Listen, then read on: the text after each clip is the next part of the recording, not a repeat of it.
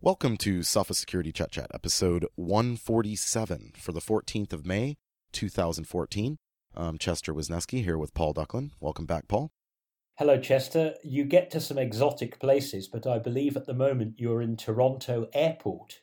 Yes, it's a little less than exotic, although I have to say uh, a little bit more comfortable than the chairs down at the gate. Being in the lounge is quite nice, and I've carved out a little cubbyhole. For people that are interested in seeing a remote Chet Chat, I'll be tweeting a picture of my microphone laptop in in little corner uh, cubbyhole I found here at the Air Canada Lounge in, in Pearson Airport, so you can have a glimpse into what it's like to podcast from the road. The cupboard studio. So if listeners hear a boarding announcement, that's just uh, part and parcel of Chester Honest Travels, eh? Yeah, yeah. Well, you know, one more week of this, with pretty much every Chet Chat for the last few months has had uh, some sort of travel component. But um, next week, I'll be coming to you from our partner conference in Vietnam, so I'll be very excited to see all of our Asia partners uh, who have an opportunity to attend and join us for that. And uh, then after that, I'm in Vancouver for the summer. That's great. Well, you're tight on time today, aren't you? So let's crack on. Well, yeah, it's Patch Tuesday, isn't? Uh, you know, the Patch Tuesday just happened. We've got uh, a batch of patches. I know you had a chance to chat with Microsoft, who often are able to share some insights into things. I was looking through them. I think the the IE fix uh, with remote code execution, of course, always catches my attention. Probably the highest priority one, right? Is that uh, MS fourteen oh two nine? That's right. That's quite interesting because if you read some of the stories around it, it's telling you how it fixes two privately disclosed vulnerabilities and one publicly known one that's being exploited or has been exploited in the wild. Now you can stand down from a pink alert there. The public vulnerability that's fixed is actually the dash 021, the uh, you know infamous 1776 zero day that was patched, uh, you know, with a, an out of band fix. That fix has actually been bundled in, subsumed, if you like, by this 029 fix, well, so that's that's good news because I, I know you know not everyone was able to get the out of band uh, deployed.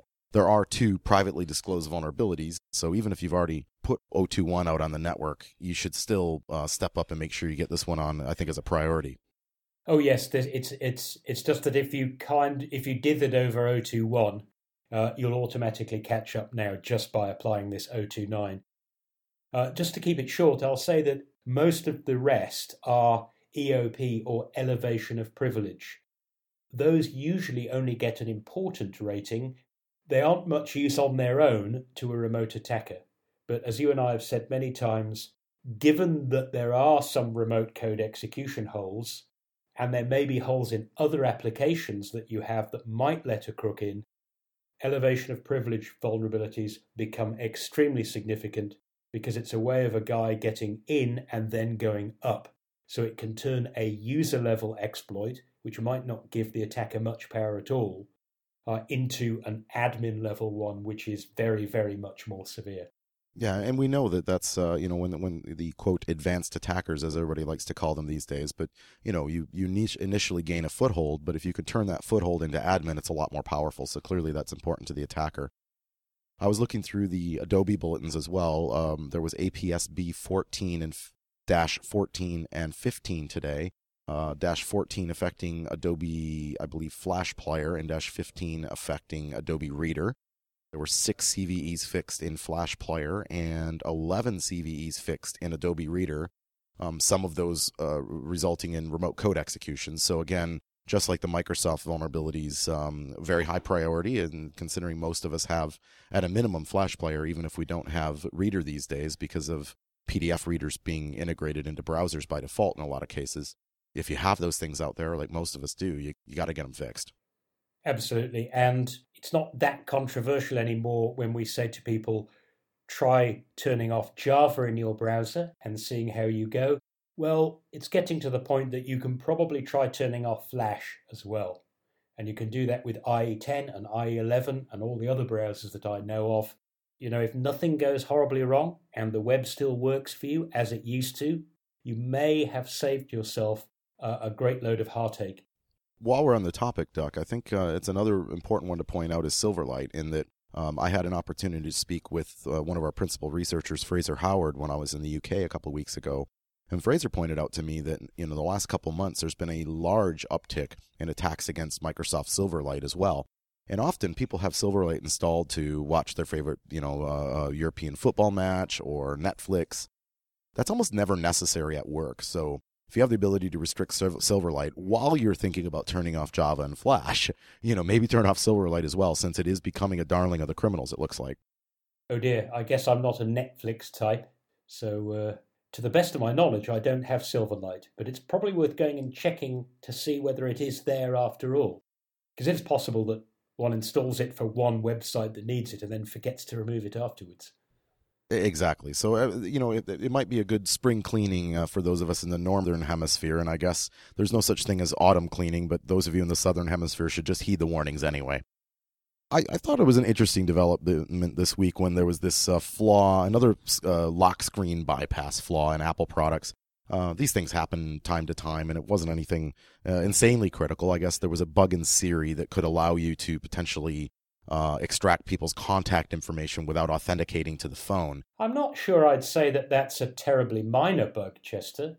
Open the pod bay doors, Siri. Okay.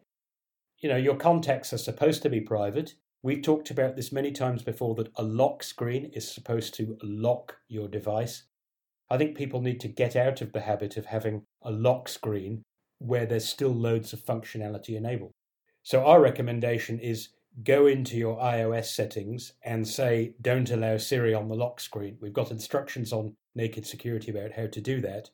It's a little bit less convenient, but by golly, it could save you some embarrassment. And it could also save somebody who just happens to pick up your phone when you're not looking, browsing through your personal contacts. Why would you want to allow just anybody to do that?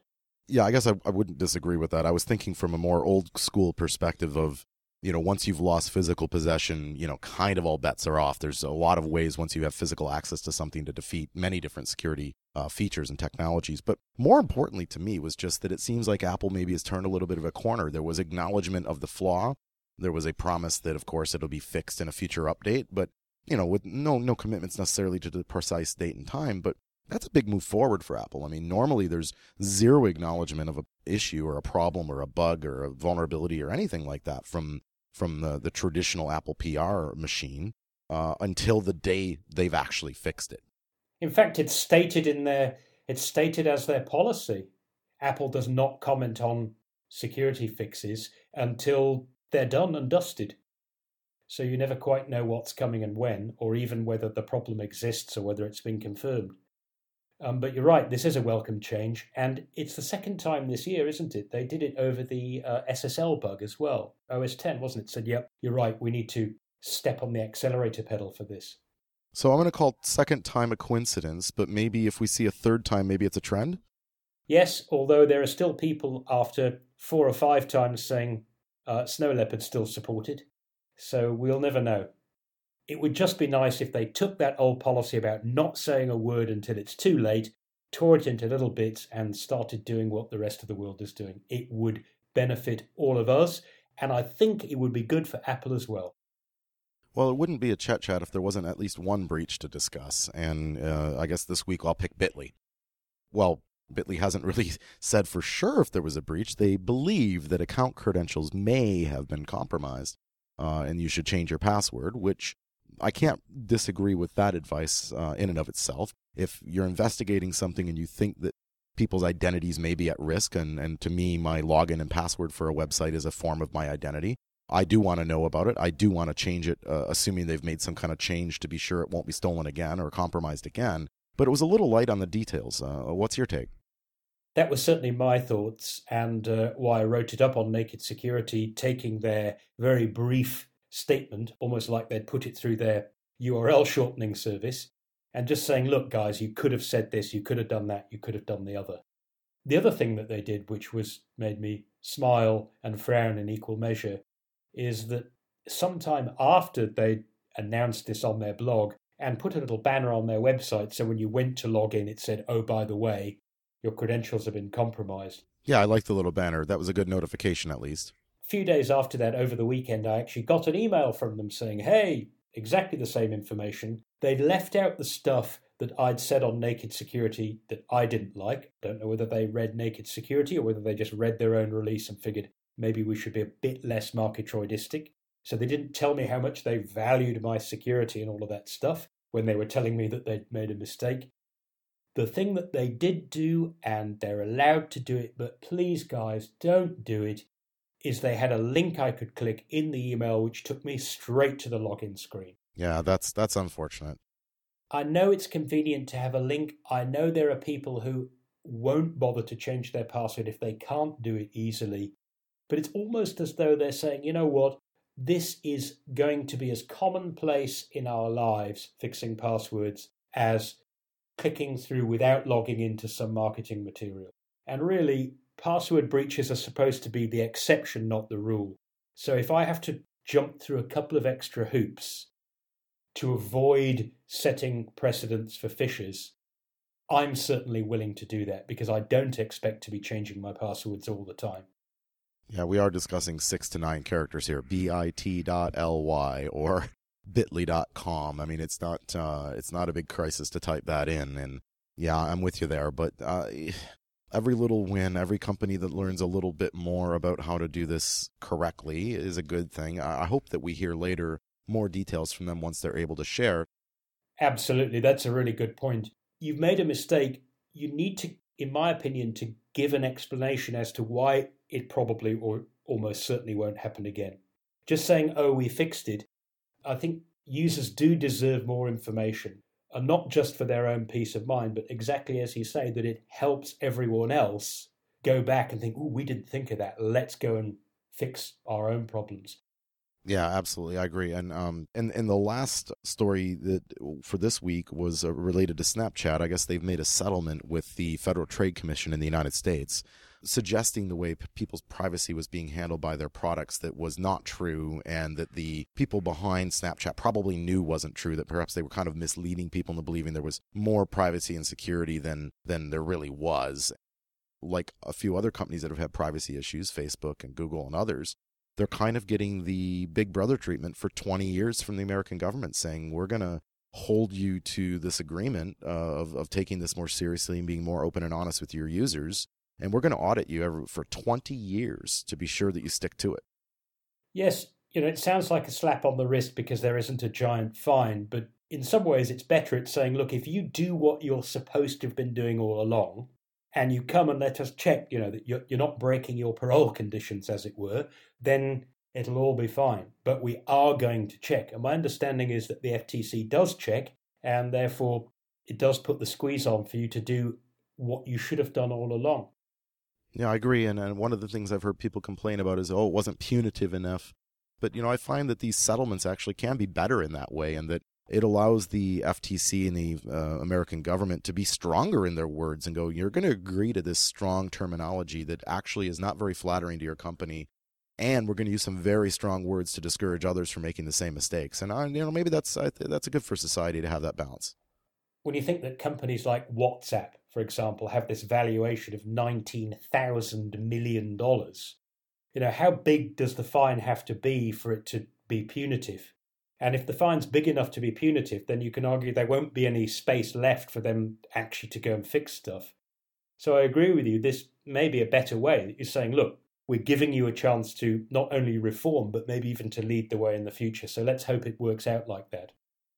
Well, b- before we wrap up, I want to thank the uh, numerous Chet Chat listeners who've come up to me at InfoSec Europe, at our partner conference in America, at many of the different events I've been on the road at doing these Chet Chats the last six, seven weeks. It's really, really, really warms my heart to hear from everyone that they appreciate what you and I have been doing. And I want to congratulate you, Paul, on a great job in helping me edit and keep this thing on track with all my busy schedule and all this. And we want to encourage all of our listeners to continue to give us your feedback we really appreciate knowing what you like, what you don't like, and and uh, ideas you have for the podcast, whether it's this one or the Techknow or the other things that we do. And it was nice meeting a lot of you in person. And and please share that stuff in the reviews on SoundCloud and on iTunes. It helps others find us. We we really appreciate that, and our bosses like it. So if you like what we're doing, you know, make our bosses happy and letting them know that you like it too. yes, and for those of you who heard Chester mention Techknow and aren't aware of it, that's a kind of cousin podcast that we do where instead of talking about a range of current news issues and what we can learn from them, we pick one topic, like, for example, two factor authentication, and do a 15 minute podcast where we dig into it in some detail the what, the why, and the how. So if you have any ideas for stuff that you'd like to hear us cover, then we'd be delighted to hear those because it's always nice knowing that you're putting something together that people already want. Yeah, and you can email tips at sophos.com with any ideas you might have. Um, I have to run to my gate, Paul, so I'm going to conclude this Chet Chat. Uh, thanks for joining us for number 147. As always, for the latest security news, visit nakedsecurity.sophos.com. And for all of our podcasts, including the Techknow, you can go to soundcloud.com slash sophos security. And until next time, stay secure. And bon voyage, Chester. You better run.